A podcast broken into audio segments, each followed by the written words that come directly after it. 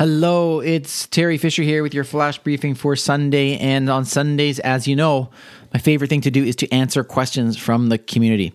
If you're not a part of our community on Facebook, I encourage you to join us at alexa in canada.ca slash community. Today's question comes from Melissa, and she asks, is it possible to listen to audiobooks with the Echo Dot? If yes, how? And thanks very much in advance for any responses. Well, this certainly generated a lot of discussion. And I want to shout out uh, a number of our members of the community who really uh, stepped up here and gave some very thorough answers. Courtney Lockhart said uh, there are two ways. Um, one is to link the Echo through a straight Bluetooth connection, and you can then connect that to any app of your choice that can read a book. And that's absolutely correct. You can simply use your Echo Dot as a Bluetooth speaker.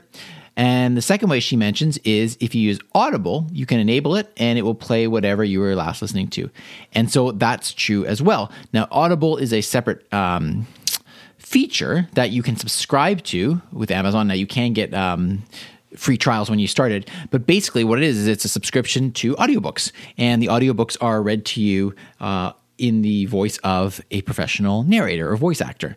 Now, Here's the thing: there's actually a third way, and Pete uh, Pete Brady uh, said it will also read Kindle books, and that's true. The difference here is if it's reading your Kindle book, it's in um, A's voice, in Alexa's voice, and that can get monotonous after a while but it is another option. So basically, you could use your uh, device as an as a Bluetooth speaker. You can use an Audible account, which is going to be read to you then by a professional voice actor, a human voice, or you can have Alexa read the Kindle books to you.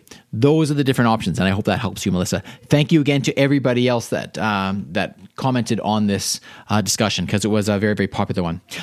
There you are. Have a wonderful day, and uh, just a quick little reminder coming up. I've got a very interesting announcement about my event, The Voice Den, and uh, stay tuned for that, or just check out thevoiceden.com to learn all about that. There will be a very very exciting announcement coming out this week about that. Have a wonderful day. Take care. Talk to you tomorrow.